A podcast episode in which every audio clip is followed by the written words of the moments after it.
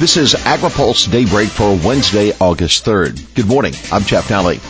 Kansas Representative Tim Huelskamp, the firebrand conservative who was kicked off the House Agriculture Committee over his challenges to the Republican leadership, has lost the GOP primary to physician Roger Marshall. Several national farm groups and state organizations, including the Kansas Farm Bureau, joined the U.S. Chamber of Commerce this year in opposition to Huelskamp, who's a member of the House Freedom Caucus.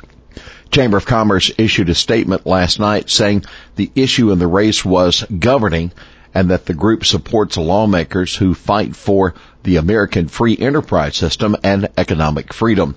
Huelskamp was seeking his fourth term. No Democrat filed for the race.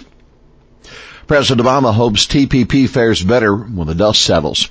President Obama and Singapore Prime Minister Lee Hsien Loong says they're hopeful that Congress will take a longer look at the TPP after the election. During a joint news conference yesterday, Obama said he's hopeful that when the dust settles after the election, there will be more attention to the actual facts behind the deal and it won't just be a political symbol or political football.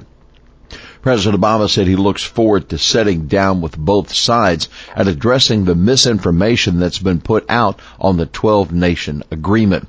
Prime Minister Lee said the TPP is a critical part of America's attempt to address the balance of power in Asia. Lee said the deal is vital from a strategic point of view and would be a strong signal of the U.S. commitment to continue its deep engagement in the region. Lee also was asked about what Singapore would do if the United States elected a president who is anti-globalization.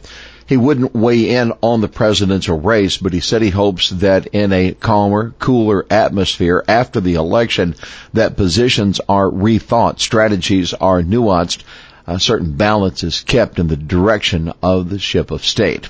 Lee added for good measure that he hopes the U.S. ship of state, quote, doesn't turn completely upside down. This year or never for TPP, the Obama administration's chief agriculture trade negotiator Darcy Vetter told sugar industry representatives yesterday in Idaho that the TPP may be dead if it doesn't get passed at a lame duck session this year. Key congressional Republicans have ruled out taking up TPP right after the election, but Vetter said that if that doesn't happen, it could be years before the TPP gets approved, if it ever does.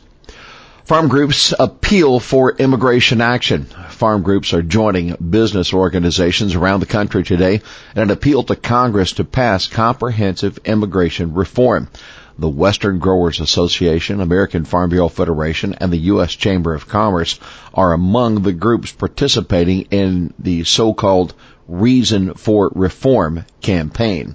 The groups will hold a national conference call to talk about the immigration issue, and there are state events planned as well. In Madison, Wisconsin, for example, the State Dairy Business Association and the Wisconsin Restaurant Association will be taking part at a news conference. House Chairman seeks curb on Conservation Fund. House Natural Resources Chairman Rob Bishop of Utah wants congressional appropriators to stop the Land and Water Conservation Fund from being used to acquire property through eminent domain.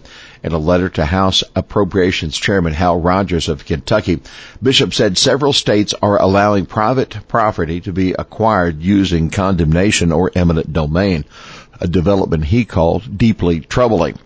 Bishop also asked Rogers to help him get a full accounting for land purchases through the LWCF.